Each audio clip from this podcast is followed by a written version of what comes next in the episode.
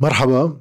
آه، اليوم المقابلة رح تبلش هيك ب introduction مني لأن ضيفنا محمد زبيب واللي صار إنه قطعت الكهرباء مع بداية المقابلة فصار في شوية distortion بالصوت أول خمس دقائق عشر دقائق آه، المنيح إنه كل المقابلة صاغ سليم رح هلا آه، تبلش بس رح أعمل introduction عن الشيء اللي بدأنا الحديث عنه ورح نختم المقابلة بالحديث عنه اللي هو إطلاق محمد زبيب مع مجموعة من الصحفيين الاقتصاديين. آه، موقع جديد بدعيكم آه، تشوفوا بتشوفوا ال link بال description تحت الفيديو. موقع صفر اللي هو موقع طبعا آه، في مانيفستو مؤسس له بحط هو شو ال framework السياسي الاقتصادي الاجتماعي اللي بيشوف الدنيا من خلاله وشو عم يجرب يسعى يعمل من خلال هالموقع. واللي رح يكون مبني على صحافة اقتصادية فعليا نحن بنفتقدها بالبلد. بأغلب وسائل الإعلام اللي بتبقى منحازة لمصالح للمصالح الحاكمة خلينا نسميها أما المؤثرة بالحكم. وبتجرب تصور حالها على أنها موضوعية بوقت بتخدم مصالح آه، مالية اقتصادية سياسية محددة للغايه هيدا آه، الموقع ال link تبعه ال صفر dot org اللي هو A L S I F R dot org ورح يكون في آه، مواضيع آنية للحوادث الأحداث اللي بتصير كل يوم آه، وتتعلق بالمال والاقتصاد ولكن أيضا رح تتعلق بقضايا عامة منا آنية داخل البلد وخارجه. وبداية هالمقابلة كانت من الحديث عن السياسة التقليدية اللي آه، بنعرفها بالبلد منذ نهاية التسعينيات وقتها مشروع إعادة الأعمار فشل. وانفلتت المديونية العامة وكان بوقتها علاج هذا الواقع اللي وصلنا له اللي هو كبر المديونية قديش الدولة عم تتدين بسرعة بداية سياسة التقشف. يعني الدولة بتبطل تنفق على النفقات الاستثمارية بوقتها. و تحت ستار التقشف يعني عدم قيام الدولة بوظائف يجب أن تقوم فيها لأن ما بدها تدفع من ميزانيتها. الحل هو استبدال هالوظائف بالقطاع الخاص الخصخصة. وكان عم بيتحدث محمد زبيبي بداية هالمقابلة عن كيف إنه التقشف لم ينجح بالوصول للغايات التي اعلن أعلن عنها. وهي هيدي الغايات إنه نحن إذا خففنا الإنفاق تبقى المداخيل عالية. فإذا نخلص من مشكلة المديونية لا بل صارت المديونية تطلع. والعلاج عبر الخصخصة أنه الخصخصة بتأمن أفضل نوعية من الخدمات بأقل الأكلاف لأن في تنافسية بالقطاع الخاص. شفناها كيف انعكست ب LibanCell و Cellis وكان عندنا أسوأ خدمات اتصالات بأغلى سعر بالعالم بالتسعينيات. وأيضا بسكلين اللي كمان أغلى أكلاف معالجة نفايات بالعالم بوقت أغلب هالنفايات كانت عم تروح على الردم بدل ما تروح على إعادة تدوير أما معالجات. والأمثلة كثيرة. وهون بنكمل المقابلة آه، بالتعقيب على هيدي الفكرة ومنطلق منها ومن الأسبوع المقبل بنروح على مقابلات شوي مع وجهات نظر. آه، كنا ديجا موجودة وجهات نظر نحن بنختلف يمكن معها أنا شخصيا عم بحكي. آه، ولكن تفتح مجال للنقاش من ضمن هذا الاختلاف وخصوصا أمام الشغور الرئاسي الموعودين فيه من الأسبوع المقبل. شكرا لكم بشكر كل ال subscribers آه الناس اللي بتحط comments على الفيديوهات. دايما بشوفهم مش دايما قادر رد على ال comments نفسها بس آه من الصوت لغيرها من الأمور عم نعالجها من خلال هالتواصل اللي عم نعمله. وأيضا نشكر باتريونز اللي من دونهم التجربه كلها ما كان فيها تستمر وتنمى وتتطور وإن شاء الله بالأشهر القادمة بنكمل.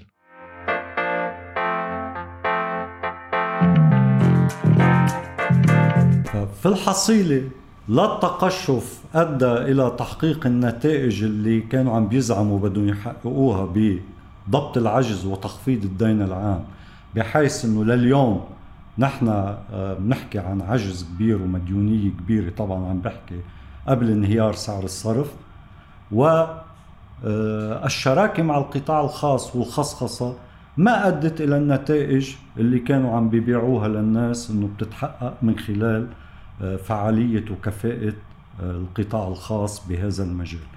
فالوضع الكارثي اللي عم نعيشه على كل المستويات هو واحد من أسبابه سياسات التقشف وبالتالي نقل وظائف يجب أن تؤديها الدولة إلى آه، قطاع طبيعته ربحية وعنده مصلحة بأنه دائما يخفض أكلافه ليزيد أرباحه ويرفع الأسعار. هلا من ناحية واحد تيكون محامي الفريق الآخر تما نقول الشيطان.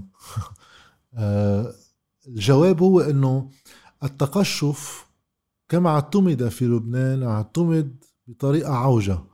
قشفت تقشفت بالنفقات الاستثمارية ولكن صرت تفوت موظفين على الدولة وصارت تلتم وزنتك معاشات والشق الثاني كمان من الحجة إنه الخصخصة كما اعتمدت في لبنان هي مردودة عاطل ولكن لأنه ما فيها تنافسية وما في آه، آه، تكافؤ بالفرص لا بل كانت في توزيع سياسي من خلالها. إذا واحد بيخضع لشروط السوق بالتنافس وغيره بتصير الخصخصة تعطي نتيجة أفضل بأكلاف أقل.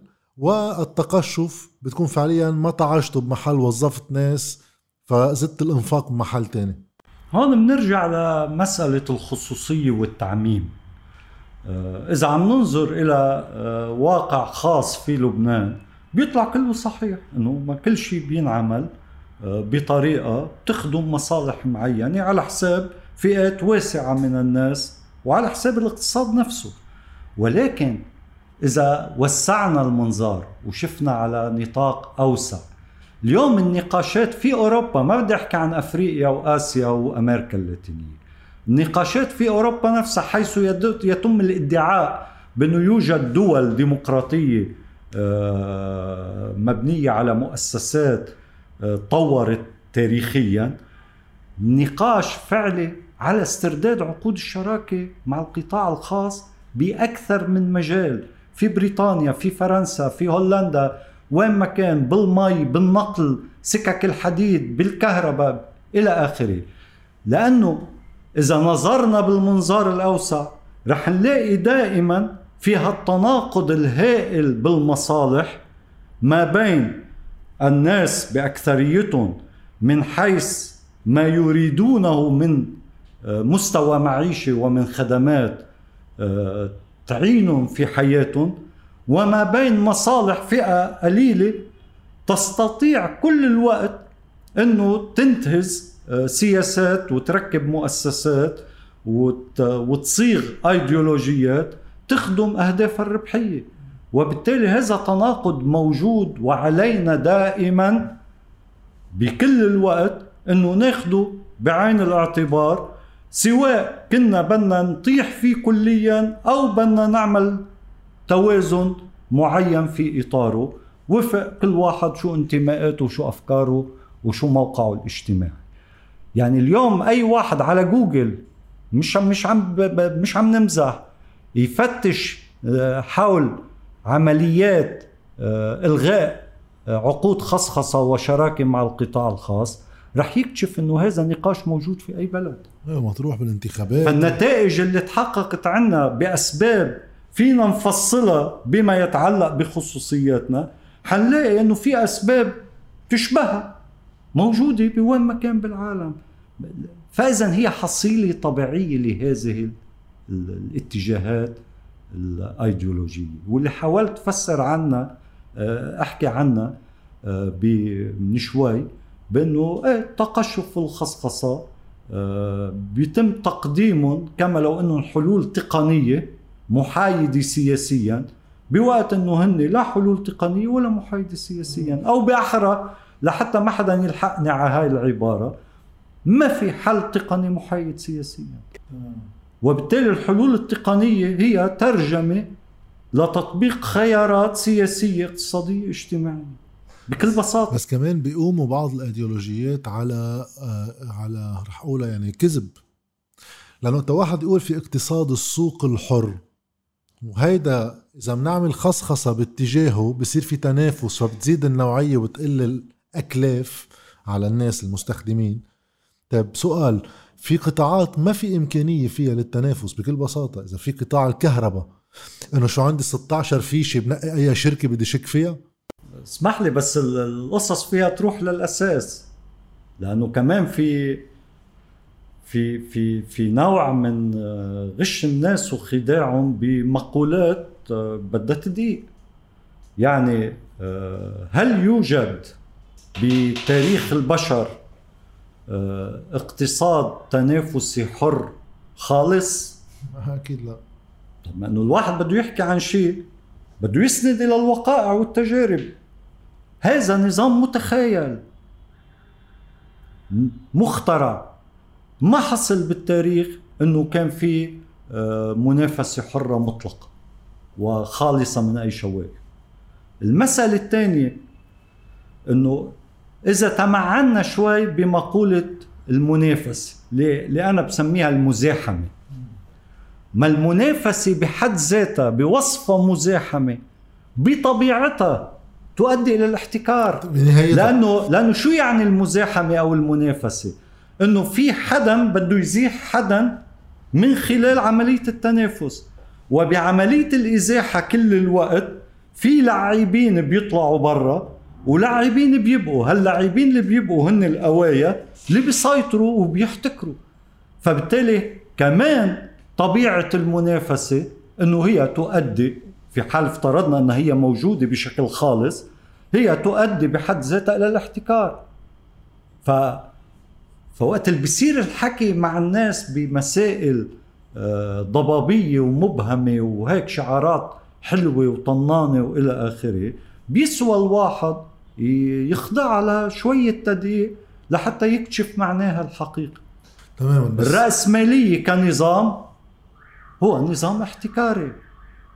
واليوم إذا الواحد كمان آه، آه، يعني آه، بعتذر إنه كل شوي بنط على اللوحة الأوسع بالعالم. ما بالعكس اليوم مثلا ما يسمى شركات التكنولوجيا الكبيرة وإلى آخره. طب إذا واحد شاف نموذج عملها لهالشركات اللي اللي في إعجاب شديد فيها ما بيكشف إنه هو نموذج عمل احتكاري. كلها احتكارات. وبالتالي طبيعة هاي الشركات لتكون قوية بدها تزيح كل المنافسين تبعولها. وبالتالي توضع الناس قدام خيار واحد بيتحكم بكل شيء اسمه شركة محتكرة. طيب إذا جينا على التفاصيل اللي أنت حكيت عنها إنه إنه هل هل يمكن قيام آه، قطاع كهربائي تنافسي. ما الواحد يروح يشوف شو المطروح ليشوف شو المقصود. ما هن كل الوقت بمسألة خصخصة الكهرباء شو اللي عم بيقولوا؟ عم بيقولوا مسألتين على الناس إنه ينتبهوا لهم. واحد إنه نحن ما عم نخلق تنافس بتقديم خدمة الكهرباء. نحن عم نقول يعني القوى المسيطرة إنه هي بدها تفتح قطاع الكهرباء إلى استثمارات القطاع الخاص وفق عقود شراكة مع الدولة أو وفق آه، ما يسمى المنتجين المستقلين. يعني آه، محمد زبيب وجاد غصن بيجوا بيفتحوا معمل كهرباء آه، بلبنان وبيبيعوا الدولة كهرباء على سعر مضمون بأرباحه وباسترداد الفوائد المدفوع عليه وإلى آخره.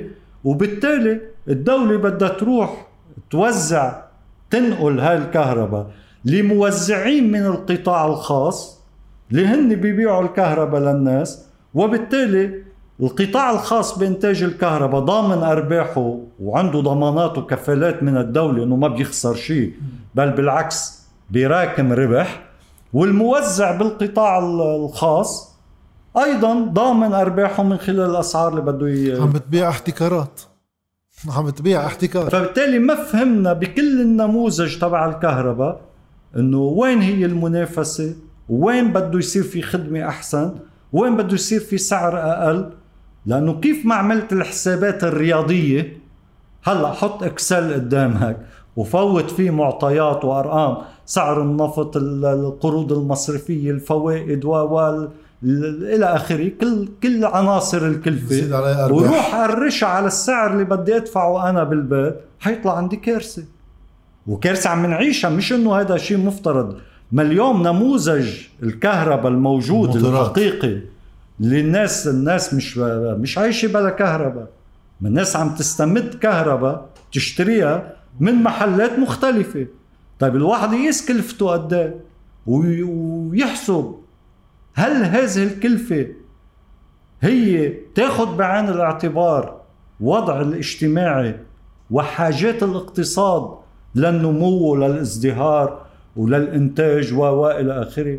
ما هي معوق أساسي للرفاهية وللمستوى المعيشي الجيد ومعوق أساسي للنشاط الاقتصادي؟ اليوم ما فيك تفتح آه، دكانة بدون ما تاخذ الكهرباء كعنصر كلفة عالي. طب كيف إذا ضفت عناصر الكلفة الثانية بيطلع كارثة.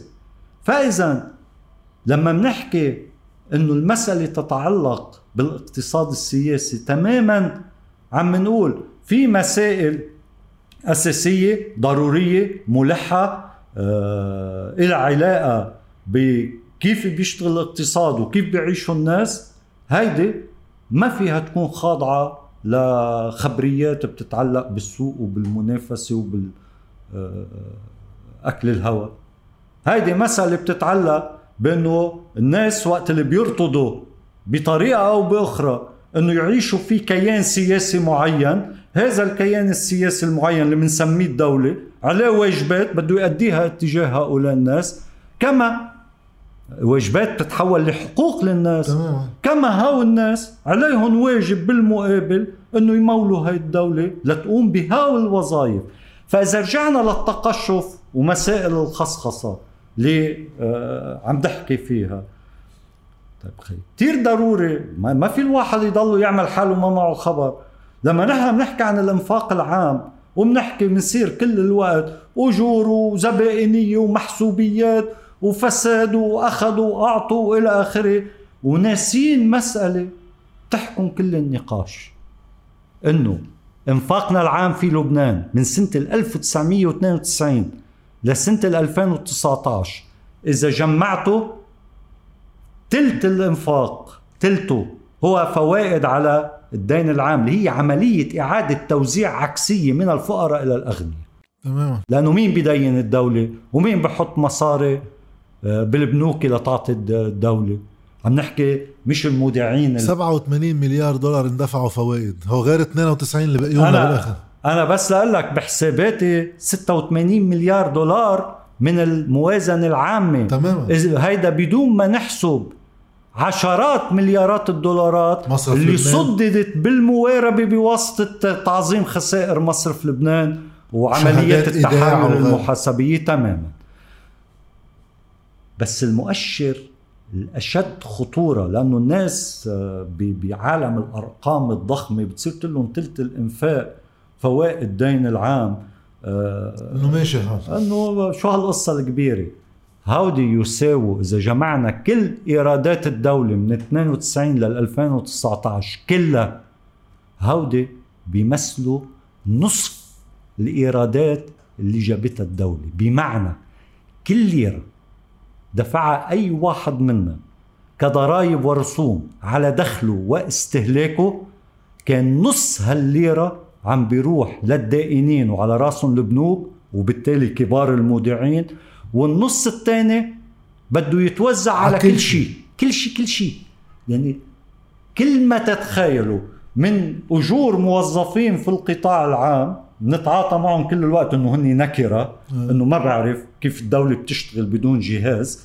هلأ بتيجي أنت أو أي حدا بيقول إنه في توظيف زبائني وإلى آخره هذه مشكلة يناقش بحلها. بس ما في دولة بلا بشر. ما بتشتغل بدون موظفين. وبالعكس اليوم نحن بنعيش بوضعية خطيرة جدا إنه الوظيفة العامة بطلت مغرية حتى اللي بده يضب حاله بحي الله وظيفة. وبس كمان إشارة بموضوع الوظيفة العامة لأنه هذا كمان واحد بيقولوا بياكلوا راسه حلاوة شوي بقصة كبر القطاع العام. بدها شوية تفصيل. الإدارة تبع الدولة قبل الأزمة هلأ أكيد قال له كانوا تقديريا لأنه دولتنا 12000 شخص. تمام واصل كله واصل قطاع عسكري وبعدين تعليم. واصلين للحديث بهذا الموضوع. فعم نقول في أجور في نفقات اجتماعية يعني بس واحد يتخيل إنه الفساد والزبائنيه كلها موجودين ويجب التصدي لهم بس في كمية من العالم بتعيش على تحويلات بتعملها الدولة. يعني إذا حكينا هالجمعيات والمرة شو اللي هي كلها فيها فساد وفيها سرقة واللي بدكم إياه. ولكن الأيتام المعوقين إلى آخره. عد فئات اجتماعية طويلة عريضة. إنه إنه كيف ميسر امورها هذا اللي بيروح بيعمل عملية استشفائية على حس... بيسموها على حساب وزارة الصحة. طيب نحن عندنا تصور إنه اذا إذا هذه بطلت موجودة وقبلنا وسلمنا ووافقنا على تسليع الخدمات الصحية شو بيصير بالبشر؟ والبشر أي النصف السفلي من السكان اللي إدارة الإحصاء المركزي خبرتنا إنه بسنة 2018 قبل الانهيار كان 53% من الأسر اللبنانية ينطبق عليها صفة الفقر وفق المقياس المتعدد الأبعاد يعني اللي بيشمل الأجر والعمل والضمان الصحي والتعليم والسكن والخدمات العامة وإلى آخره. يعني نصف السكان كانوا في حالة فقر قبل النيار وهلأ بيطلع لك حدا آه، من اللي كل الوقت بنظروا على العالم بقول لك كلنا استفدنا من المرحلة السابقة. هول 50% ما استفادوا بشيء هودي كان العبء مركز عليهم. فإذا لما عم نحكي عن التقشف وعم نحكي عن الإنفاق العام علينا أن نأخذ بعين الاعتبار. مسألة تتعلق بالحقيقة مش بالكلام العام. إنه إذا كان هناك افراطا في الإنفاق العام فهو من خلال الفوائد التي كانت تسدد إلى آه، الدائنين بما فيهم المصرفيين وكبار المودعين بعملية توزيع عكسية لمصلحة الأثرياء. فإذا بدنا نعمل تقشف هو هون بقطع هذا النوع من الإنفاق وبالتالي بشطب الديون كليا والخروج من هذا النظام القائم على سطوة التمويل وسطوة الدين وعبوديته. يبقى في إشكالية واحدة. إذا واحد عم بيقول أنه التقشف واضح ليس بحل فإذا الإنفاق العام أساسي ويكون موجه بغالبية الأحوال خصوصا ببلدان مأزوم اقتصادها بإنتاجيته بدك وقت لترجع لمحل. بس عفوا أنت رح تراكم ديون. بس قبل لأنه أنت أشرت لمسألة قلت هلأ بنرجع لها. دائما بوصفات التقشف بينحكى عن تقليص القطاع العام وتخفيض عدد الموظفين وتعديل معاشات التقاعد. كثير لازم نعرف مسألة وما إلها علاقة بالنقاش قديش لازم يكون عدد جهاز الخدمة العامة. كل الحديث عن ضخامة عدد العاملين في القطاع العام هو يتعلق بدرجة أولى بالقوى العسكرية والأمنية. يعني إذا في عدد كبير ضخم هو قديش عديد الجيش وأجهزة الأمن قوى أمن اللي كله على بعضه كان حوالي ال 130 ألف. تمام. الثاني من حيث الأهمية بالعدد هو الهيئة التعليمية. شو عم نقول؟ شي 60 ألف إذا ماني غلطان. شو شو عم نقول وقت نقول بدنا نخفض العدد؟ عم نقول مسألة في غاية الأهمية إنه بما إنه نحن نعيش في ظروف آه، خاصة مثل ما بينقال بتتطلب إنه يكون عندنا عديد في الجيش وقوى الأمن كبير ليقوم بالمهمات الملقاة على عاتقه فإذا وين بنخفض العدد؟ بنخفض العدد في الهيئة التعليمية. اللي دائما ما حدا بيقول للناس هيدا الشيء. شو بيعني بظروفنا اللي عم نعيشها اليوم هيدا الشيء؟ إنه أنت اكلاف التعليم في القطاع الخاص صارت خارج متناول. غلبية. كمية هائلة آه، من الأسر اللبنانية اللي كانت تعلم أولادها بالقطاع الخاص وبالتالي عم تنقل على القطاع العام والمؤشرات بتفرجينا إنه انقلبت الآية كان أكثر من 50% بالقطاع الخاص. في السابق هلأ أكثر من 50% يمكن أول مرة صاروا الطلاب بالجامعة اللبنانية أكثر من الجامعات الخاصة. بالمدارس بالجامعة دائما هن أكثر بالجامعة. بالمدارس سوري الرسمية فبالتالي هلأ انقلبت الآية.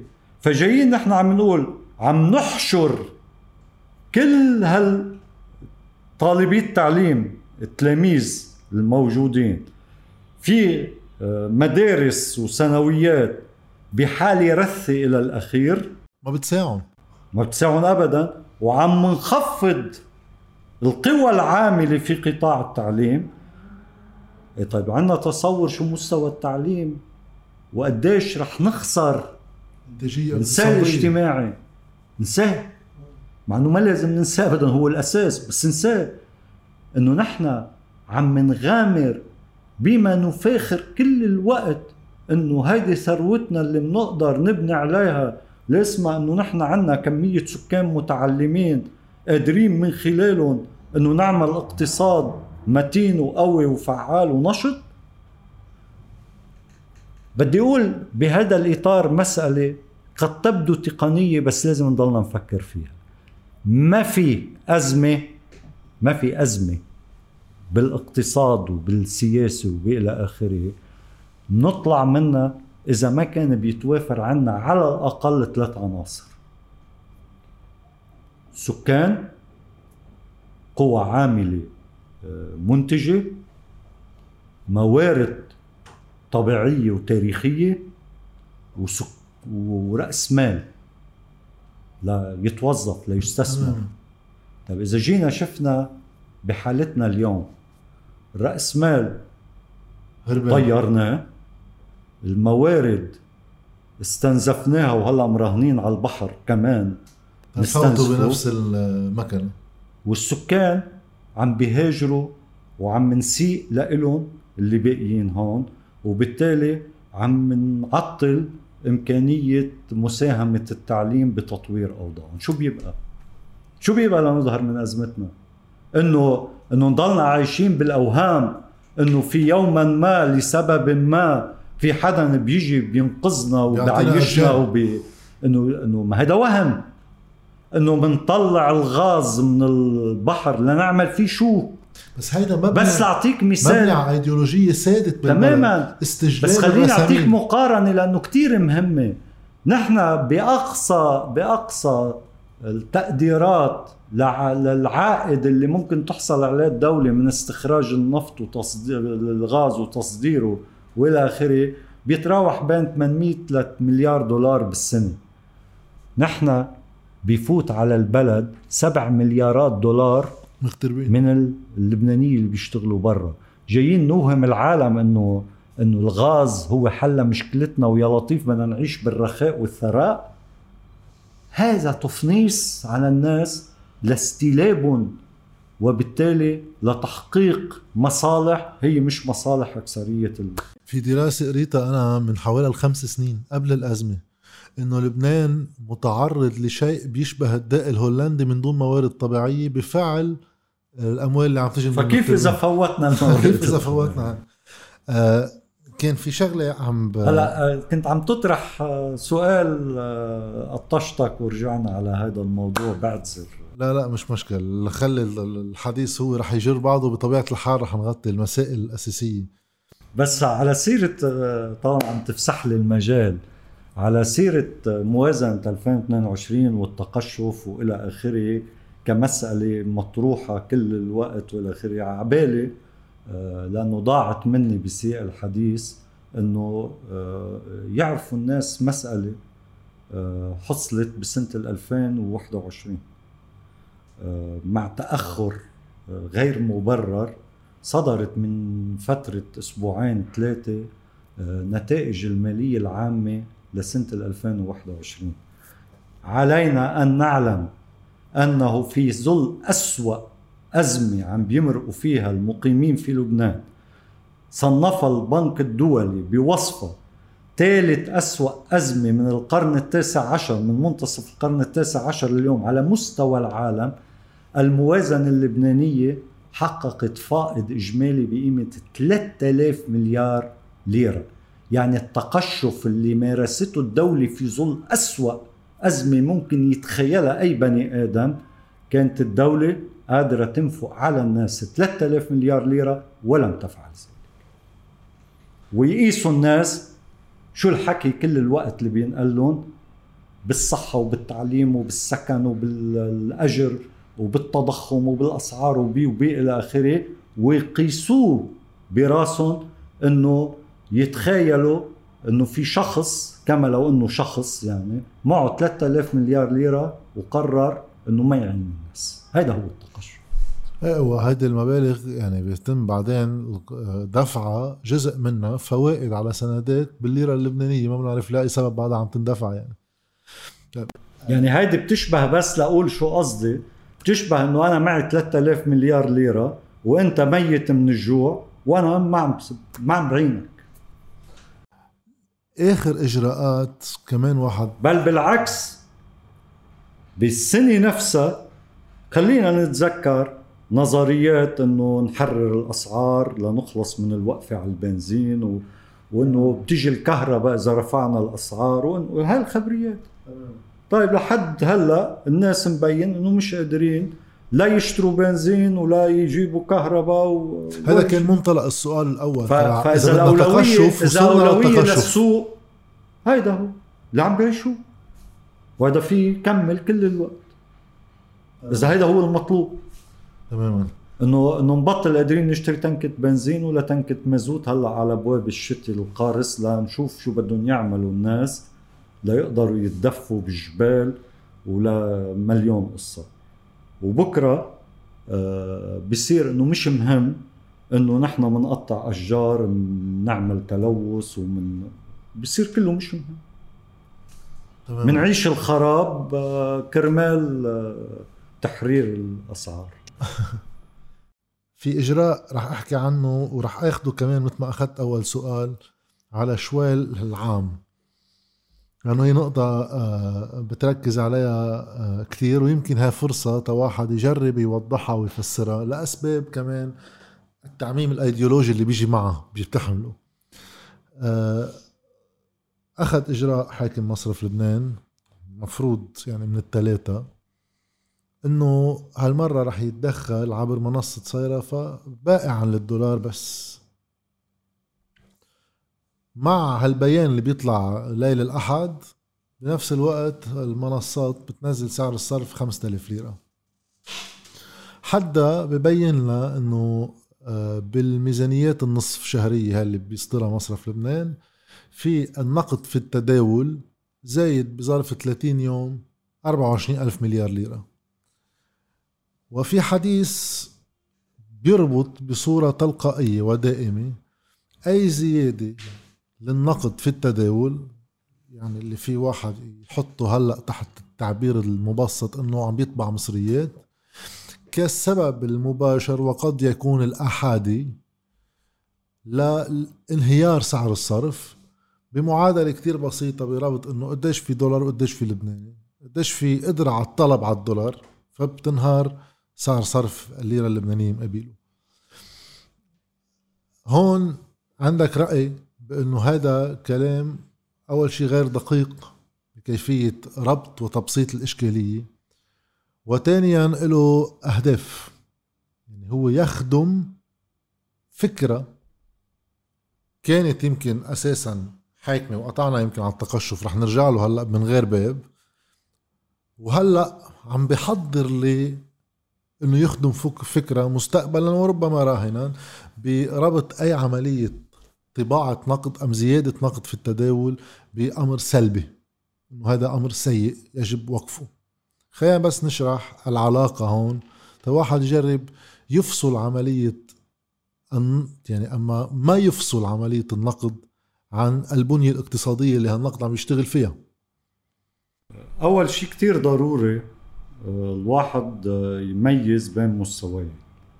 المستوى الأول اللي هو سهل الحديث عنه إنه آه، رياض سلامة البنك المركزي الحكومة اللبنانية النخب الاقتصادية السياسية أثبتت في التجربة وفي الوقائع إنه هي بتعمل خيارات آه، ما بتصب بمصلحة الناس وبالتالي آه، بكل الوقت سواء كانت عم تعملها بإرادتها أو مجبورة بتأدي إلى نتائج سلبية طويلة عريضة واللي عم نعيشه اللي جزء من اللي عم نعيشه انهيار سعر الصرف انهيار القطاع المصرفي انهيار الاقتصاد انهيار المجتمع.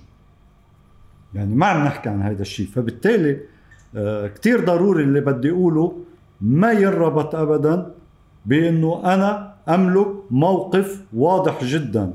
آه، معبر عنه من زمان كتير إنه سياسات البنك المركزي سياسات خطيرة جدا دفعتنا أكلاف ما كان لازم ندفع.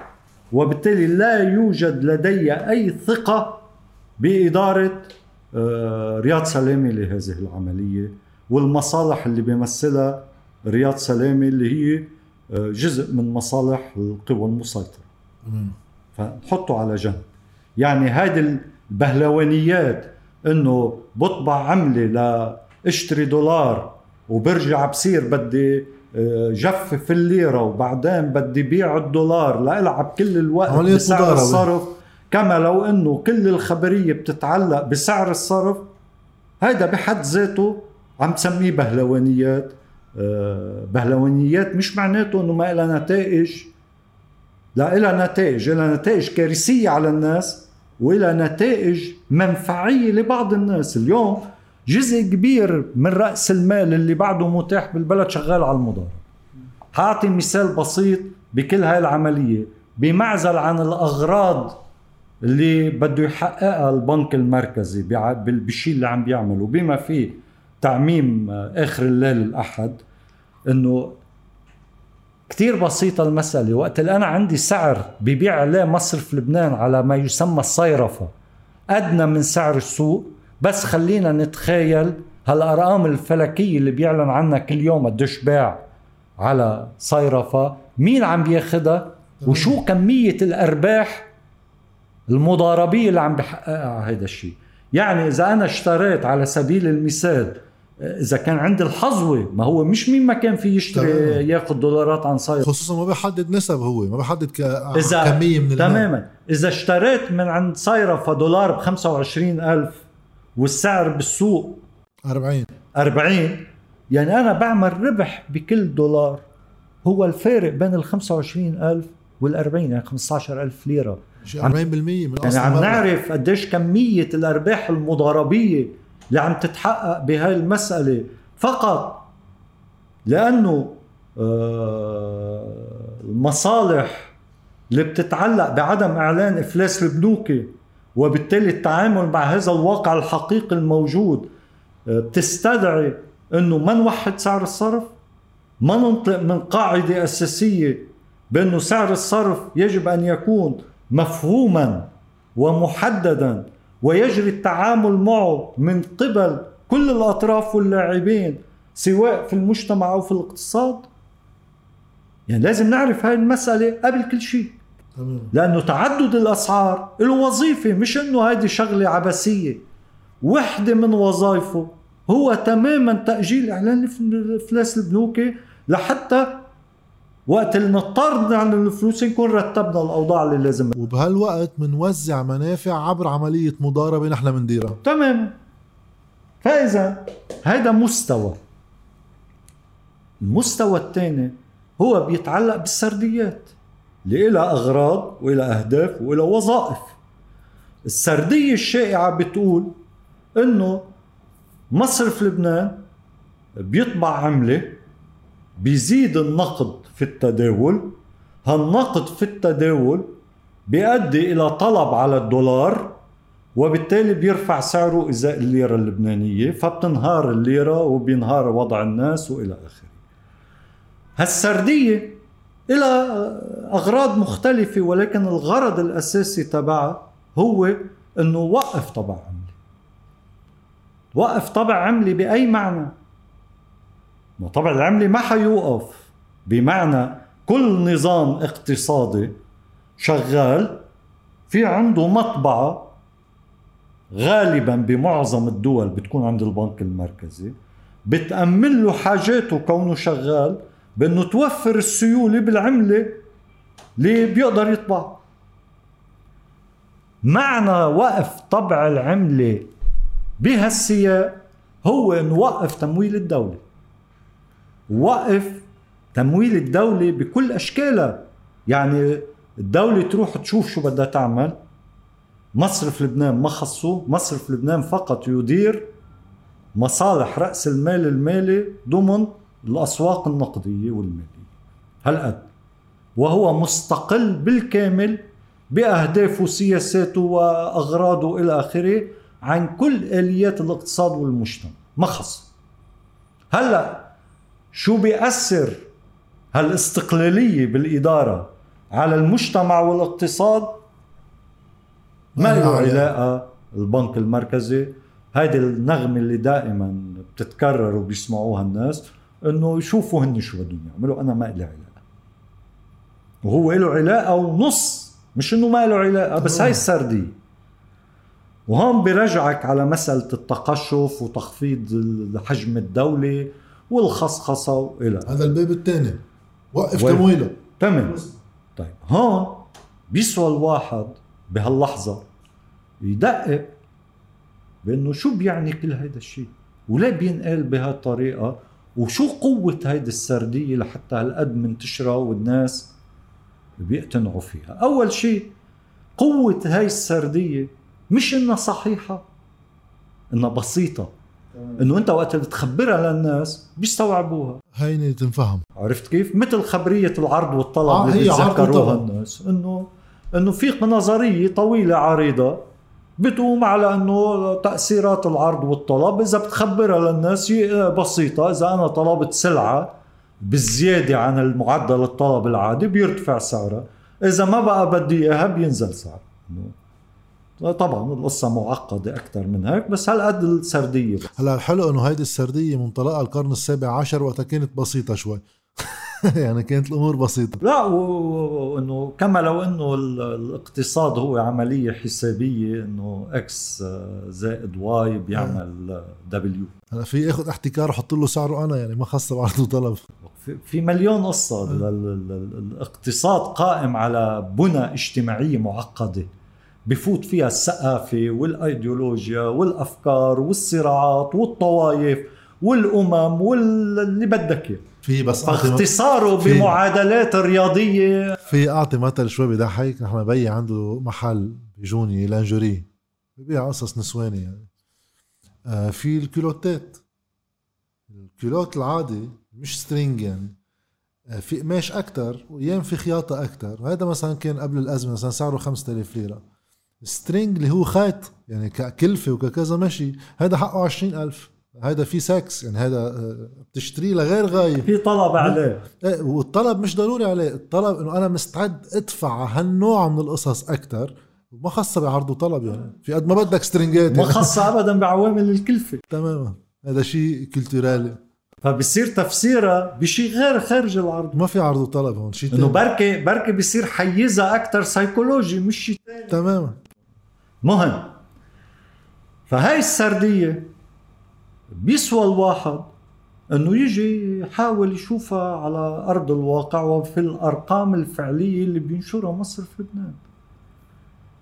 طب إذا جينا اطلعنا بمقارنة بسيطة بين اليوم وال 2019 قبل انهيار الليرة وإقفال المصارف وافلاسها ما يسمى النقد في التداول كعنصر من عناصر الكتلة النائمة. هو كمان الكارثة إنه هلأ كلنا بنحكي أنه النقد في التداول كأنه هو كل الكتله النقدية هو عنصر من العناصر في عناصر أخرى. طب إذا جينا قرشناه على الدولار قبل الانهيار كان النقد في التداول بحجمه اللي هلا بنقيس عليه لنشوف قديش ارتفع نقد في التداول كان بتقدر تشتري فيه ما يعادل 6 مليارات دولار. طيب اليوم على ضخامته هذا الرقم بيشتري أقل من مليارين دولار. هل بهالمعنى النقد في التداول ارتفع أو نزل؟ سؤال. القدرة الشرائية تبعه انخفضت. لا وهون على السردية نفسها. ما أنت عم بتقول الليرات اللي عم يطبعها مصر لبنان عم تشتري فيهم دولارات وترفع سعره. طيب كان في عندي نقد في التداول بالليرات بسنة 2019 بيشتري لي 6 مليارات دولار. اليوم النقد في التداول بيشتري لي أقل من مليارين. فاذا السردية مش صحيحة بهالمعنى لأنه ما زبطت الحسبه هون إذا أخذنا عناصر الكتلة النقدية كلها مش بس النقد في التداول نحن قدام آه، مشكل كبير إنه الكتلة النقدية تراجعت مش ارتفعت. كمجموع لكل عناصر الكتله النقدية. اللي حصل واللي لازم كتير ننتبه له بمعزل عن المستوى الأول اللي بده بده حديث خاص فيه حول الألعاب والمضاربات والبهلوانيات واللي بدك إياه. بس اللي لازم ننتبه له بهذا السياق لنعرف كيف نتعاطى معه إنه ما حصل بمعظم حالات الطبع أو خلق النقد اللي حصلت بين ال 2019 لليوم هي استبدال بالمعنى الحقيقي لنقد مصرفي بنقد كاش. تمام. لما انت سكرت البنوك وقفت الحسابات الجارية قيدت السحوبات منعت التحويلات آه، وقفت كل المعاملات البنكية اضطروا الناس مش بإرادتهم ما حدا بحب هذا الشيء. اضطروا الناس يحملوا كاش بجيبهم ليقدروا يشتروا الحاجات الأساسية تبعيتهم عند الخضرجي وعند السوبر ماركت وعند آه، مولد الكهرباء وعند الطبيب والمستشفى وإلى آخره. يعني بس واحد آه، تحديدا آه، اللي من الطبقات الوسطى يتذكر كيف كان يتعامل بمدفوعاته سابقا. الفقراء ما كانوا كانوا يستخدموا كاش بكميات قد حالتهم. بس الطبقات الوسطى اسر الطبقات الوسطى. كانت تروح على السوبر ماركت تدفع بالبطاقة. كانت تدفع تشيكات. كانت تروح على المستشفى. آه، ما بين ضمان والفارق الضمان تسدد على ال credit card إلى آخره. كان في ديون تصرف من خلالها من خلال وضع هالقروض بحسابات مصرفية وبتستخدم أدوات الكاش كان أدوات الدفع النسبة القليلة من التداول. فأنت وقت ال... فلس القطاع المصرفي ووقفت معاملاته. الناس صار بدهم ليرات كاش ليقدروا يتعاملوا فيها مع حاجاتهم ومشترياتهم ومدفوعاتهم. تمام. فإذا الجزء الأكبر مش عم بقول كله. هلأ بقول الشقف الثاني فيه. الجزء الأكبر منه هو عملية استبدال وكيف تجري عملية الاستبدال إنه إذا أخذنا تعميم مصرف لبنان اللي بتتعلق بالمصارف والودايع طيب إنه ما أنت عم بتصرف دولارات على سعر معين بالليرة اللبنانية لتطلع الحد اللي عم بيسمح لك فيه تسحبه من حساباتك. طيب ما هيدا بده كاش. مش هيك؟ غرضيته شو هي؟ إنه ما على افلاس البنك يضلوا قادر يدفع. تمام. ما هلأ شو الحجة كل الوقت اللي بيقولوها؟ إنه لا ما فينا نقول البنوك فلست لأنه بعده عم تدفع ولو بحدود معينة للناس. مش هي هي؟ تمام. كل الوقت هاي الخبريه إنه لو فلسوا كانوا وقفوا وما دفعوا وسكروا بوابهم وإلى آخره. ما أنت لحتى ما تعلن إفلاسهم. قررت تطبع ليرات تعطيها للبنوك لتدفع للناس ضمن هيركات فظيع جزء من حقوقها بودائعها ومدخراتها الموجودة بالبنوك وبنفس الوقت في دورة اقتصادية على حدود بلدنا ومجتمعنا مرتبطة بعملية تجارية بدك تقبض وتدفع وقت اللي انت إذا دفعت على البطاقة إذا حدا قبلها وإذا البنك بعده بيسمح لك تستخدمها مين هو التاجر اللي عنده استعداد يقبل بطاقتك المصرفية إذا بالنهاية حصيلة تجارته الكلفة والربح رح تروح على البنك وتنحجز هونيك ويبطل قادر يستخدمها. بده كاش للأسف الشركات اللي بعدها بتقبل بالكروتي ليدفعوا على موظفينهم بالكروتي ومش بس هيك في كلفة عالية غرامة يدفع الناس على إنه أحيانا بتلاقي بتفوت على محل بدك تشتري لك غرض بتلاقي حاطط لك إعلان إنه إذا بدك تدفع على البطاقه بيزيد السعر 20% و20% إنه هذه غرامة. تمام. بوقت إنه إنه التطور بانظمه المدفوعات آه، لغى الكاش مش مش العكس. يعني لازم تصير بالقلب القصة لو نحن بوضع طبيعي انك تغرم اللي بيدفع كاش. فإذا هي ما بدي طول شرح تقني. كثير الناس إذا فكروا بالموضوع بيعرفوا شو معناه هو عملية استبدال. في شقفة منه هي عملية آه، تسيير بهلوانيات مصرف لبنان. إنه وقت اللي بده يشتري دولارات ليجيبها لعنده ليرجع يبيعها أو ليمول بعض القصص أو ليمول مضاربات معينة إلى آخره بيحتاج لليرات ما نعانيه فعليا إذا دققنا بالتفاصيل المملة نحن قدام واقع إنه نحن كل الوقت عندنا نقص في الليرات اللبنانية اللي موجودة بالتداول مش زيادة. ولحد هلأ في حزورة ما بعرف إذا حدا بيقدر يفك هال هالأحجية إنه كم هي نقد في التداول كم هو النقد في التداول بالدولار؟ وقديش هالنقد هو أعلى من النقد بالليرة ولا أقل. هلا لا هيدي حزورة ما بنعرف شيء ما عنها حدا في يعرف عنها بس التقديرات كلها إذا صح شيء منها اللي بتحكي إنه في حوالي 4 مليار دولار موجودة بين إيدين الناس عم نحكي هون كاش وإذا النقد بالليرة اللبنانية بالتداول يساوي أقل من مليارين المفروض الدولار أكثر أنا أنا رأيي وبس ماني متمسك فيه لأنه ما عندي المعطيات. أنا برأيي كمية النقد في التداول بالعملة الأجنبية هو أعلى من النقد في التداول بالعملة اللبنانية وبالتالي هذا بحطك قدام معضلة بالسردية كلها. وإذا إذا رحنا على سطلانات العرض والطلب إنه يفترض ينزل الدولار مش يطلع. إذا هو أكثر بس ما مش السؤال هيك مش بصير بصير العرض الكبير بينزل السعر؟ إذا إذا أنت باقتصاد مستقر يمكن بس اليوم حيلا واحد هلأ بتعطيه 100 لا، مليون هيدا- بكرة الصبح بدي ايديهم دولار. بصير الطلب على الدولار هو دائم دائم هيدا هيدا جاد بيردنا القصد منه لحتى ما نفوت فيه كتير قلنا ما عنا الأرقام لنحسن فيه. بس هيدا بيجرنا على الشقف الثاني من الحديث المهم إنه إنه المسألة هاي السردية هي بتعبر عن آه، نظرية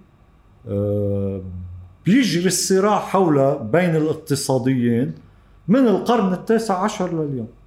ورافقت كل أزمات النظام الرأسمالي على كل مراحله بالكساد الكبير في العشرينيات بالحرب العالمية الأولى والمرحلة الك- الكينزية بعدها بالمرحلة النيوليبرال- النيوليبرالية من الثمانينات لليوم بأزمة ال 2008 بكل أزمة بتطلع لنا هالخبرية. هل التضخم هو ظاهرة نقدية أم ظاهرة اقتصادية اجتماعية ما إذا هي تبنينا إنه هي ظاهرة نقدية بنقعد نفسر كل العملية العملية بعرض النقود وتداولها وسرعة تداولها إلى آخره.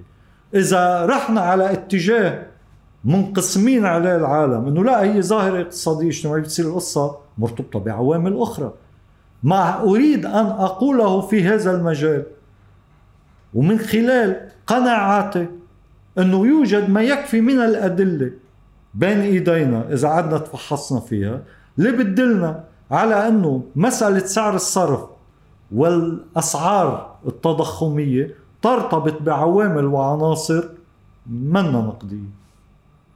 لها علاقة بالدرجة الأولى بأزمة الاقتصاد البنيوي الاقتصاد الحقيقي يعني وبمسألة ثانية ببنى احتكارية وقوى مسيطرة آه، بتقدر تتحكم بتفاصيل كثيره بتؤدي إلى هذه النتائج لأنه وقت إذا قلنا إنه الدولار أعلى ولا أقل آه، من حيث النقد في التداول ما بيصير السؤال لتقدر تجاوب إذا جزمت هاي المسألة إذا توفرت لك البيانات الكمية ل- مين بيملكهم؟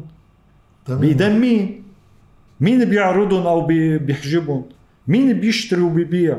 يعني كمان تصور إنه هيدا ال ال ال ال الاستدراج للناس كلهم ليقعدوا على أبواب الصرافين ما هيدا بيشكل نسبة كتير بسيطة من التداولات ما ما نغلط. تمام. يعني هذا اللي بيروح كل يوم ناطر السعر أحسن لإله ليبيع 100 دولار أو 200 دولار ما إذا جمعتهم كلهم بيطلع مبلغ زهيد. مين عم بيشتغل بالمبالغ الكبيرة؟ مين بيحجبها ومين بيعرضها وامتى وكيف ولشو؟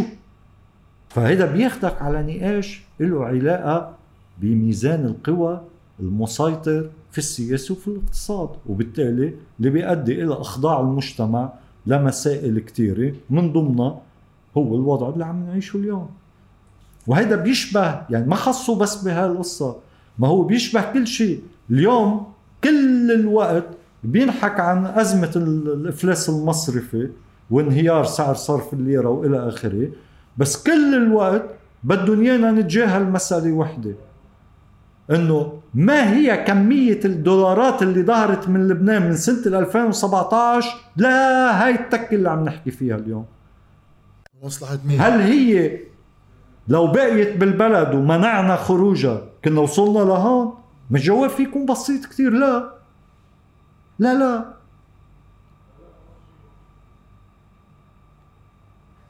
إذا بنحسب وأنت عاملها 100 مرة جاد إذا بنحسب بضوء البيانات الرقمية الموجودة قدامنا كمية الأموال اللي ظهرت من البلد هربت من وقت اللي كان سعد الحريري معتقل في الرياض لليوم. بتطلع قدام آه، أرقام مهولة. تمام. كان ممكن استخدامها بعملية إنقاذ. تصحيح إرادي. تماما. تعني انه الدولة قبل ما أوقع. تما أوقع. فنحن شو عملنا؟ خلينا اللي بده يهرب يهرب لأنه عنده قوة ونفوذ والى آخره.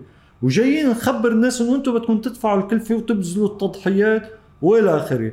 بمسألة سعر الصرف نفس الخبرية. وعلى فكرة إنه في ناس بتستحوذ على الدولار وبتعمل أرباح ومنافع منه.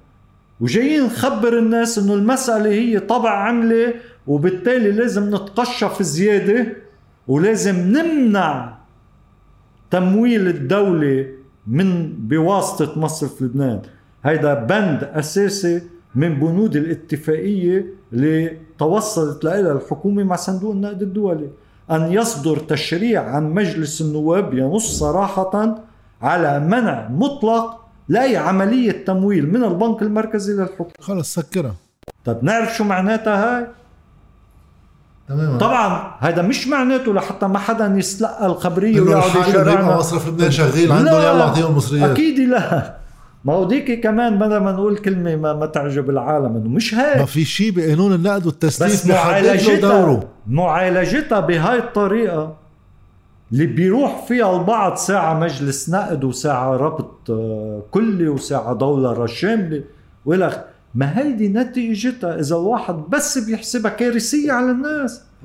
يعني بس لأعطي مثال وبيصير مش إنه ما بيصير إنه هلأ وقع زلزال بالبلد. ونحن أقرينا قانون منع مصرف لبنان من تمويل الدولة. شو بتعمل؟ ما؟ بحكم حدا ما بشيل حدا ما بخلص حدا ما بعمر جسر ما بعمل شيء. بيروح نجيب مئاتي أو قبله حسان دياب بيقول له لرياض آه، في ناس عم بتموت وتحت الركام بدنا ألف مليار ليرة نشوف شو بدنا نعمل. بقول له ما في. بقول له ما القانون بيمنعنا أنا ليش بس بقول له؟ بيموتوا الناس بقول له أي يموتوا بس رأس المال آه، يضلوا مصان و... ما يصير في تضخم بسعره. بس قانون النقد والتسليف المعمول فيه مفروض يعالج شيء من هذا الشيء لو طبق إنه هو بيقول إنه مصرف لبنان ما له حق يقرض الدولة إلا ك last resort كملجأ أخير. إذا ما لقت الدولة أي مصدر لإقراضها ساعتها يقرض الدولة وبحط عندها عليها شروط مثل القرض. هلا هي النكتة إن قانون النقد والتسليف بيقول أكثر من هيك وبنظم العلاقة بالحد الأدنى اللي ممكن الواحد ينطلق منها ليطور هاي المسألة مش ياخد قرارات قصرية بمنع التمويل. تماما. قانون النقد والتسليف بيقول انه وقت اللي بيكون في مشكل ما والدولة مش عم تقدر تمول حالها وهي بحاجة طارئة للأموال إنه يفترض مصرف لبنان والحكومة يقعدوا مع بعض ويحكوا ويحطوا خطة ويدرسوا الخيارات ويعملوا توصيات متبادلة شو السياسة النقدية وشو المالية وشو السياسة الاقتصادية ويعملوا ورشة طويلة عريضة بحصيلتها إذا بعد الدولة بحاجة لتمويل بيمولها مصرف لبنان. تماما. يعني هو بيقول إنه وقت اللي بيكون في مشكلة بنستنفر المؤسسات ومنعيد النظر في السياسات لنؤدي إلى نتائج ظهرنا من المشكلة. مش بيقول إنه في بيتين ببلشوا يخبطوا ببعض يعني إنه مش صراع عشائري بين آه، مصرف لبنان والحكومة يعني مش هيك القصة. فهاي آه، أكيد بده تطوير قانون النقد والتسليف وبل بده تغيير عن بكرة أبيه بس إنك تطور الفكرة بأنه نحن يا جماعة دولة وحدة. مفروض مصرف هو- لبنان لا ما حنقبل وما لازم نقبل إنه يتحول لزريبه لوحده. لا هو جزء من الدولة هو مصرف الدولة وبالتالي عليه واجبات اتجاه المجتمع والاقتصاد. وبده يأديها. وبالتالي يفترض تكون أهدافه. وفينا ننطلق من قانون النقد والتسليف ال- الموجود حاليا. ونطورها ونوسعها. إنه هي استقرار اقتصادي اجتماعي نقدي نمو آه، استقرار بسعر الصرف إلى آخره. هذه شغلته لازم هو واحد لازم يفهم شغلة إنه هو يعني كلهم مصرف وسائل يعني وسائل والغاية هي المجتمع. تماما. مش إنه أنا بطيب يعني المجتمع مصر- بس استقرت سعر الصرف. البنك المركزي ما لازم نقبل باستقلاليته المطلقة. لا لا بده يكون شاغل باله بالبطالة وبالفقر وبالمستوى الأجور وبكل شيء. مش إنه هو ما له علاقة. لأنه هو له علاقة مش إنه نحن بدنا إياه. لا بحكم الواقع هو له علاقة. هلا. ليش أنت بس تستخدم الأدوات النقدية؟ إن كان بسعر الصرف ولا بسعر الفوائد والله بالهندسات المالية وإلى آخره إنه هذه ما لها تأثيرات؟ ما أنت إذا رفعت الفايدة شو بيصير بالأجور وبالأسعار وبالاستثمار؟ إذا دعمت قروض لفئات معينة أو لأنشطة اقتصادية معينة شو بيصير بالبقايا؟ مش هي أدوات نقدية؟ إذا أنت اعتمدت سياسات التسيير الكمي أو الرفع المالي إنك توسع المديونيات والقروض للناس يستهلكوا وتنشط الاقتصاد. أو عملت العكس ما لها آثار؟ أكيد. هلا الحلو هذه بس بتصير على مدخل الحمراء ببناية البنك المركزي ولا بتصير بالمجتمع؟ لا هو على فكرة قصة الاستقلالية الحلو فيها إنه كانت كفكرة هي لما السياسي يستخدم المصرف المركزي لغايات إما انتخابية يعني تيحسن المصرف المركزي من إمكانية التدخل المصلحي إنه عندك القدرة تقول له لا. صارت الفكرة نستخدمها بالقلب يعني. بدنا حدا يحكي معه.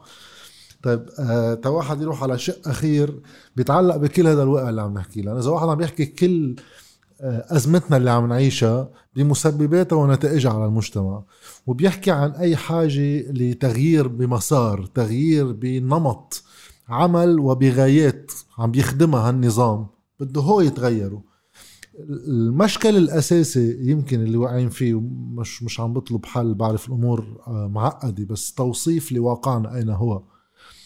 القوى التي تدعي إرادتها على التغيير. وقت ما تكون حاملة مقاربات هي مختلفة. يعني بتصير أنت تغييري يعني بتصير هو أنا تغييري. بس ما في على أساس صفة هي. إيه صارت صفة يعني. بس منه حامل شكل مختلف للعلاقات بهذا المجتمع مع سلطته وبين بعضه. وين بصير المحل اللي عم بشد فيه؟ قد يكون بمجرد ما أنت عم بلور اليوم منصة اسمها صفر واحد يكون عم بيخاطب فيها الناس هي واحدة من أدوات الدفع باتجاهات محددة. شو واحد ساعتها بيطلع بمجلس النواب؟ لأنه كان بمن يصفون نفسهم تغييريين بقلبه أما التقليديين أما كله. آخرتها عم نلعب لعبة كتير بتشبه بعضها.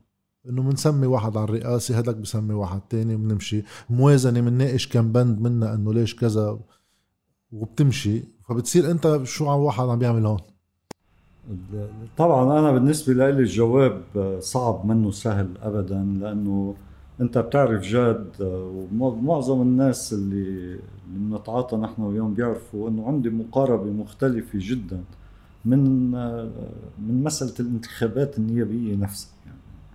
وبالتالي ما كان عندي ابدا أوهام تتعلق بمين بيربح ومين بيخسر الانتخابات. وهذا مبني كله ما بدي أغرق الناس فيه. آه هيدي وجهة نظري آه إنه إنه الرهان على اللعبه الانتخابية هي بت بتنطلق من قناعة إنك أنت بنظام ديمقراطي واللعبه البرلمانية آه بتأدي. البرلمان مركز السلطة والقرار. بوقت إنه إذا بدنا نشخص أزمتنا التاريخية البنيوية. وحدة من اسبابها إنه نحن منا ما بنعيش بظل دولة ديمقراطية. وبالتالي القوى قوى السلطة مش هي قوى السلطة الشكلية. يعني السلطة الفعلية ليست لا موجودة لا في الحكومة ولا في البرلمان ولا في القضاء ولا في رئاسة الجمهورية. السلطة الفعلية مش معناته إنه ما لهم علاقة وشرابة خرج لا. السلطة الفعلية هي آه، قوى اقتصادية وسياسية مهيمنة في البلد آه، إلى ارتباطاتها آه، بقواعد اجتماعية داخلية وبعلاقات مع الخارج معقدة وطويلة عريضة مش مجال هلأ التوسع فيها وإلى آخره. وبالتالي حدود استخدام الانتخابات أو مؤسسات الشكليه هو حدود استخدام الأسلحة المتاحة لك لحتى ما تزتها من إيدك. يعني تضلك وسيلة من الوسائل. يعني بمعنى تشبه المسألة إنه لا حنضلنا ندافع عن حقنا في الحريات الشخصية والفردية حقنا بنظام ديمقراطي و إلى آخره وحرية الصحافة وحرية التجمع وحرية تأسيس النقابات و إلى آخره. كونها أسلحة ما لازم نسمح باستخدامها ضد. والانتخابات وحدة من هاي الاسلحه ولكن تكون غاية أو آه، خارطة الطريق لإحداث تغيير جذري آه، أنا بالنسبة لي هذا وهم آه، يفترض التصدي له مش الانخراط فيه. بس بدي أسألك سؤال هيك باللي عم تحكيه. اليوم وقتها إذا واحد بيطلع بمجلس نواب كمنصة مش كمجلس نواب وتشريعات وقرارات كمنصة بتخاطب الناس. بتحس بهيدا المجلس في صوت مختلف؟ إنه منا المساله أسود وأبيض. إنه إذا عم نحكي بال بالأشخاص إيه في كم واحد في بعض منهم مختلفين مش هون القصة. وإذا عم تدرسها على القطعة ما دائما أنت قدام واقع أنه في ناس بياخذوا مواقف منيحة وناس بياخذوا مواقف عاطلة داخل البرلمان. إنه يعني بس مش على القطعه عم بحكي كنظرة سياسية كهيك. لا عم بقول مشروع. عم بقول في ناس مناح. قديش مناح؟ مسألة نسبية إنه وبس عم بقول الغالب بالنسبة لإلي لموقفي هو على القطعة مش مش بالمجمل. إنه في نقاشات بتنخلق بمجلس النواب في أشخاص أتعارض معهم آه، تعارض شديد في الموقع والموقف وإلى آخره بياخذوا مواقف منيحة.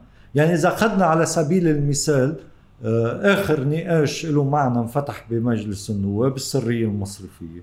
طب ما طلع كم واحد رددوا شيء نحن بنقوله إنه بتتفق أنت وياهم. الأكثرية كان عندها خبرية تانية وهواجس تانية ومصالح تانية بدها تحميها إذا بتروح على نقاش الموازنة إذا بتروح على نقاش مشاريع قوانين إلى آخره حتضلك تلاقي كم واحد مقتنعين بالصح.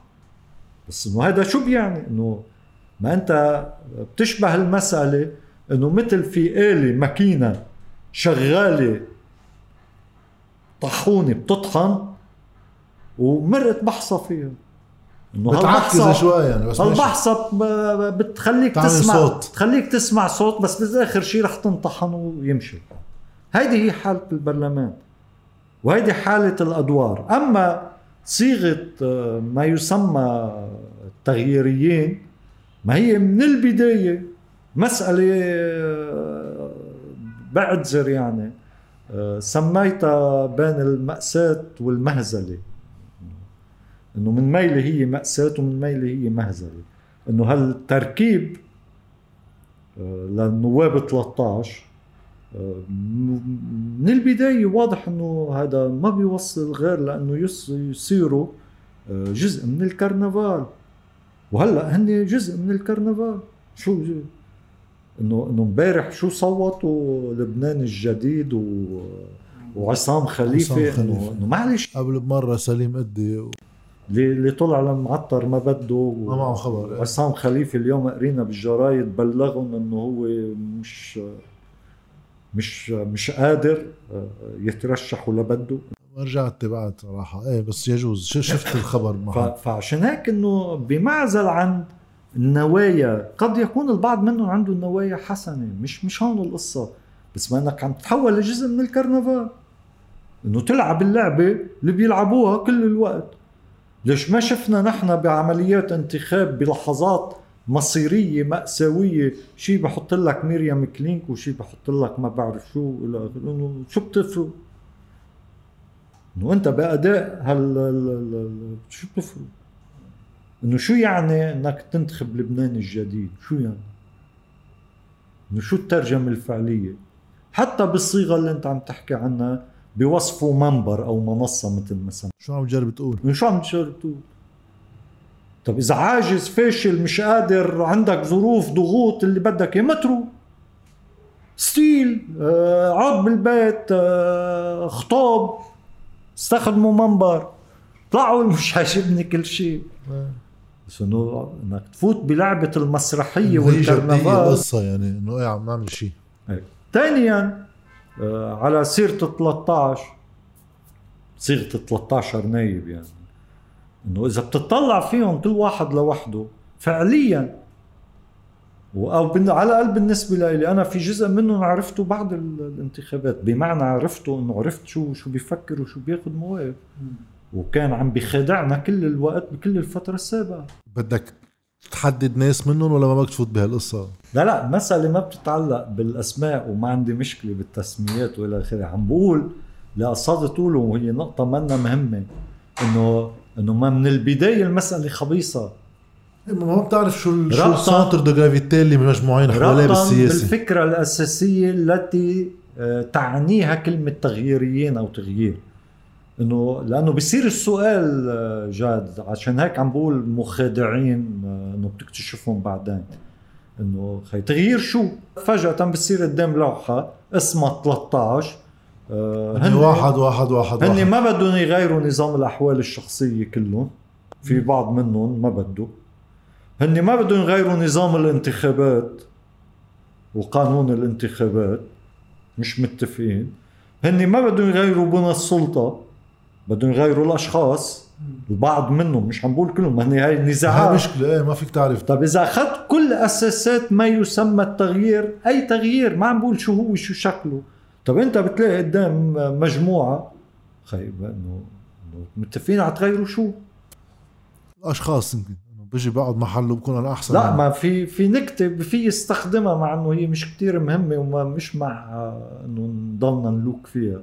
ما طلعت لنا نايبة تغييرية تعتبر نبيه بري مدرسة.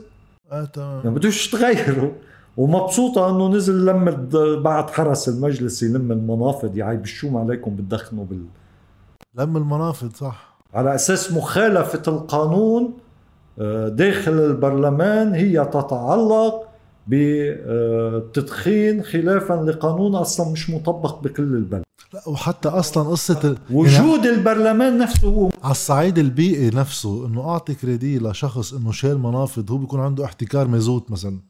بس مازوت إنه أي شيء أي شغلة أخرى يعني. ف, ف... يعني في في يعني هلأ بعملية فرط مجموعة 13 اللي بسموها تكتل التغييريين. طب انت قدام مشهد فظيع. انه انه وضح صادق اخر واحد انسحب. آه. انه مختلفين على ميشيل معوض و هيدي استدعت هالمشكل الكبير انه مارك داو طب كل اللي بيقوله انه ما بيتناقض مع نص الباقيين. لا بيحكي مارك داو محل إبراهيم النايم محل ثاني ميشيل دوايهي ما عرفت شو مشكلته ليش انسحب قبل أول واحد وإلى اخره إنه لا أنا أنا الاعقد عندي من هول الأمور لأنه بس بس أنا قصدي أقول مع احترامي وفي منهم تربطني علاقات صداقة ود معهم أنا هذا النقاش بالسياسة مثل ما بيقول المثل لا يفسد في الود قضية يعني إيه، تمام مش, هيدا الموضوع. ما في شيء شخصي. بس أنا اللي قصدي أقوله وقلت لهم إياه بلقاءاتي أنا والبعض منهم آه، بعد الانتخابات إنه أنا مشكلتي ويفترض مشكلة العالم هو باجتماعكم مش بانفرادكم. وايدك يعني. بس هذا اللي كان بدي أوصل له إنه المشكل هو بأيام طبعا بس مضمون يناقض. بس لكون أمين فهو كان كل الوقت جواب الأصدقاء اللي بيسمعوا بنسمعهم إنه إنه نحن ما فينا آه، مش عم بتذكر التعبير إنه نخون آه، رغبة الناس بإنه نكون مع بعض. رغبة الناس بدها شيء نتيجة الناس. بس إنه أنا اللي بركز عليه أكثر شيء بالمضمون اللي بيعبر عنه هذا الاجتماع الشكلي حتى. أنا ما في أشوف ملحم خلف بيطلع بيان بوقتها إنه بده يحولوا لنائب رئيس الحكومة على Magnitsky Act بأمريكا إذا بيطبق شيء الحكومة أصلا كلها قررته هو نايب بالمجلس كيف واحد بيتوجه بموقعه النيابي ده ملحم خلف قال شيء أخطر من هيك؟ للواحد يعرف على سؤال تغيير كرمال شو شو بدك تغير.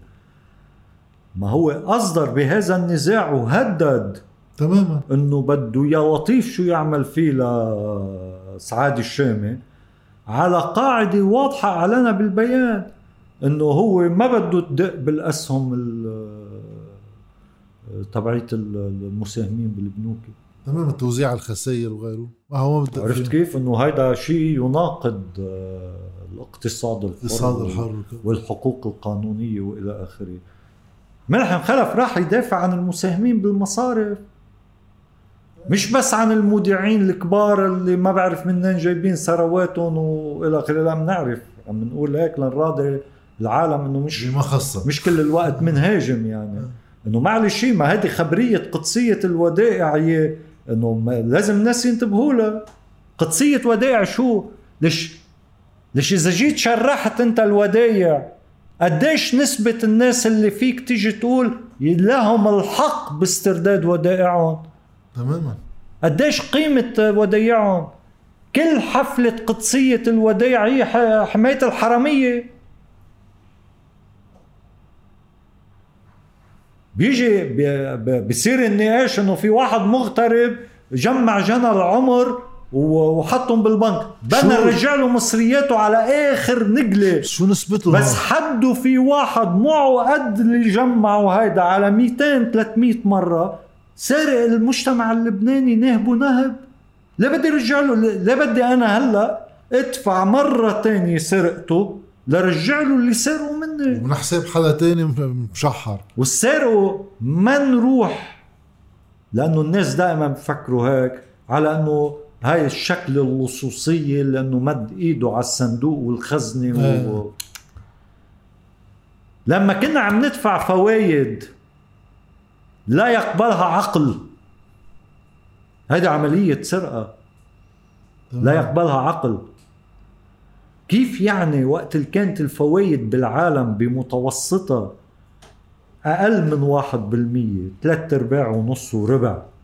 كنت أنت هون عم تدفع 12 و16 و18 و20 وصلت 42 وصلت بالهندسات المالية عم تعطيها الربح فوق ال 40% هاي هي الودايع. عمليات السطو والاستيلاء على ممتلكات عامة ومشاعات والبحر واللي ما هو بيحكوا الناس فيهم كل الوقت. هاي ما تراكمت اخر شيء ودايع بالبنوك. زائد الفساد زائد الاحتكارات. مش نحن بنعاني من وجود نظام احتكار داخلي عم بمص دمنا طب حصيلته وين؟ ودايع. تبييض أموال وتجارة مخدرات وتجارة سلاح عدد اللي بدك إياه. شو متصورين نحن؟ بصيروا ودائع بالآخر. بتصير مقدسة وبصير بدنا طيب هيدا بدي أنا إجي أقول في قدسية للودائع ولا بدي إجي؟ شرح. كنت أعمل أول شغلة لازم كنت أعملها إنه إجي دقق بكل هذه الحسابات واللي له حق ومثبت يجب أن لا نتنازل اطلاقا عن دولار. سنت واحد بأنه يستردوا. بس يستردوا من مين؟ من هدول اللي أخذ المصريات وسطع عليها بالزعبرة وبالاستيلاء وبمليون قصة. على فكرة مش نحول قدسية الودائع إلى شعار عام بيحمل حرامية أكثر ما بيحمل الباقيين وبدنا ندفع الناس كلفته كلفة قدسية الودائع لا الناس ما لازم يدفعوا. بنفس المعيار قصة القروض يعني هذه كمان من القصص انه القروض على 1005 كيفت العالم. هلأ مين آخذ قروض إيه يعني بس. يكون واحد عنده كارت سيارة ب 10000 دولار بس دفعوا على 1005 بس لنعطي ال- ال- ال- ال- المعلومة الرقمية. قبل الانهيار صفر فاصلة اثنين بالمية من التسليفات بالقطاع المصرفي خارج الدولة يعني خارج ديون الدولة صفر فاصلة اثنين بالمية من المستلفين كانوا بيملكوا ستين بالمية من التسليفات. لما بنيجي بنحكي إنه 25 30 مليار دولار تم تسديدهم على سعر ال 1005 وطلعوا ربحانين ربح فظيع عن مين عم نحكي؟ مش عم نحكي عن واحد راح اشترى كنباية ب- باغروه ب- بالقرض اللي بيعطيه البنك ولا حدا اشترى سيارة آه، لأنه مجبور يسوق سيارة وصح له يشتري وحدة جديدة. ولا عم نحكي عن قروض سكنية. القروض السكنية للناس المعطرة معظمها بالليرة اللبنانية. عم نحكي عن ناس يملكون ثروات هائلة هن كانوا عم يستفيدوا من نظام الائتمان من التمويل. ليراكموا المزيد من رأس المال والثروة استغلوا فرصة الانهيار ليمسحوا الديون عليهم بتراب مثل ما بيقولوا المثل بتراب المصر خبر خبرية عن شخص هو خبرني إياها صارت معه إله. بنهاية ال 2018 بيجي مدير المصرف اللي هو بيتعامل معه وبيقول له عم بتطلع لك بحساباتك أنت منك أخذ قرض. قال له أنا ما بحب أخذ قروض. إنه ما بدي يصير أدفع كذا. قال له رايحة تفرط الليرة خود. وأخذ. كل انهيار بسعر الصرف هو بأول نتائجه إنه المقترضين بعملة البلد المنهارة آه، هن اللي بيربحوا. تماما لأنه الناس بتفكر اللي بيقترض هو اللي بحاجة. اللي صار عنا هو فضيحة مضاعفة. إنه سمحنا لهم إنه يسددوا قروضهم بالعملة الأجنبية. وهن عندهم ودائع. بمئات ملايين دولارات.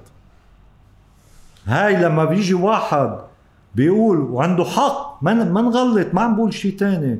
إنه وديعتي بالعملة الأجنبية سرقوا لي إياها. ما هي وحدة من أدوات السرقة.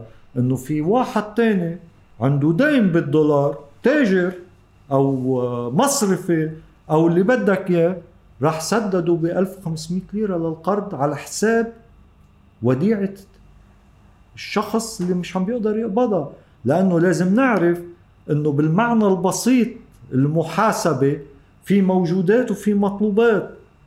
يعني المطلوبات اللي هي الودايع بالدرجة الأولى يقابلها موجودات هي توظيفات بتوظفها المصارف اللي هي قروض وتسليفات للاقتصاد وللأسر وللدولة. لما أنا بشطب هون عم بشطب عم هون بشطب هون. يعني لما طارت وديعتك جزء منها طارت إنه في حدا إنه كان في حدا مقترض ما دفع. في حدا. بدل ما يدفع لك الدولار لتاخد وديعتك راح سدده ب 1005 وانت ما عندك دولار تاخده. أو مش ما عندك ما بدهم يعطوك إياه. عم بيعطوه لحدا تاني. لأنه كمان ما ما ننسى كل الوقت إنه لليوم لهي التكة اللي عم نحكي فيها لا تزال عملية إخراج الأموال وتهريبها مستمرة بكل الوسائل والأشكال على عكس كل ما الشيء. الأرقام آه، اللي بقلب البنوكي وبقلب مصرف لبنان والاحصاءات العامة بتأكد لك إنه هاي العملية لم تتوقف. في شيء تقدير لها عم نحكي عن فترة بعد سنتين ثلاثة. بالكمية من الصعب تقديرها ولكن في الأشكال بتختلف. آه، لأنه اليوم إذا أنت بتيجي بتطلع على فاتورة الاستيراد كيف رجعت طلعت بهاي السنة آه، ما بعتقد بشقفة منها مش كلها. في لها تفسير سوى إنه هي عملية تهريب أموال بحجة الاستيراد. إذا بتطلع على حركة شركات تحويل الأموال آه، ما فيك تستنتج. إلا إنه في عملية تهريب أموال عم تجري من تحويل بعض الودائع إلى كاش بواسطة صيرفة وإلى آخره وترجع تظهره آه، بواسطة الشركات تحويل الأموال إلى الخارج. إذا بتطلع على آه، صادرات الذهب اللي عم بتصير من لبنان هيدا عملية تهريب أموال أنت اليوم إذا قدرت تحصل على كاش دولار وبدك تظهره لبرا بتروح بتشتري ذهب وبتصدره. وبتسيله هونيك وبتحوله لحساب إلك برا. هذه العمليات بعدها مستمرة. وقت اللي بيناقشوا ال capital control ما بيناقشوا كلها وبتنتهي الخبرية كلها إنه أنت بدك تمنع الناس تسترد حقوقها إذا كان لها حقوق بحساباتها ما قبل تشرين أول 2019 هيدي كل الخبرية. ما عدا ذلك فتح البلد واللي عنده القوة والنفوذ والقدرة والمال والثروة والجاه والنسب والى آخره على ذوقه على خاطره والبلد والمجتمع كله مجند له. وهلأ آخر دفعة من تعميم مصرف لبنان بإنه يقول أنا بدي بيع دولارات. من دون ما اعرف قديش ولمين وكيف وليش فيها تفتح دورة كبيرة من هذه العمليات. مش بس بآخر تعميم بسياق حديثنا حكينا جاد مين بيشتري الدولارات؟ تماما كل الوقت صايرة لما بيطلع مصرف لبنان بالنهار بيقول لك أنا بعت مثلا 80 مليون, مليون. دولار. طب مين اشترى مين اشترى 70 مليون ما اذا إذا أنت بتيجي بتحسب الحركة التجارية بمعنى استيراد وتصدير وإلى آخره طب بيطلع معك إنه هذا رقم كبير. منه صغير؟ طب مين اخذه للشو؟ ولا يعمل فيه شو؟ ما بتقدر تستنتج إلا إنه عم نتحايل شكليا على الناس إنه ما في تحويلات واضحة من الحسابات المصرفية لبرا. بس ما بنعرف كاش شو بيندفع من الحسابات المصرفية لأنه الناس كلها مفكرة أو مش الناس أوعى من هيك مش الناس كلها مفكرة. في اعتقاد واسع بانه كل الناس بتشتغل على التعميم 158 وعلى إيه. كبار المودعين لا همهم تعميم 158 ولا تعميم ثاني حساباتهم وفق. القدرات والمعطيات وعلاقاتهم بالبنوك والى آخره بتضلها شغالة. تتحرك براني فإذا ما بدي بين إنه في تحويل حصل بسربه كمدفوعات كاش. من صيرفة للبنك للمودع ومن هون وهونيك المودع بيهربوا بذهب تحويل أموال بالبر بالشنطة باللي بدك إياه. هذا اللي عم بيحصل. بدي أشكرك محمد زبيب. شكرا لك. وبانتظار آه، بداية هذا المسار موقع صفر اللي بدعي الناس كلها آه، تواكبوا لأنه رح يعالج أمور آنية. ولكن أيضا رح يعالج أمور غير آنية تتعلق بالبنى اللي بتحكم لنا حياتنا وعلاقاتنا. من الناحية الاقتصادية غير ال هيك عاملين له outsourcing لخبراء بنزلوا علينا إسقاطات تخدم مصالح قائمة.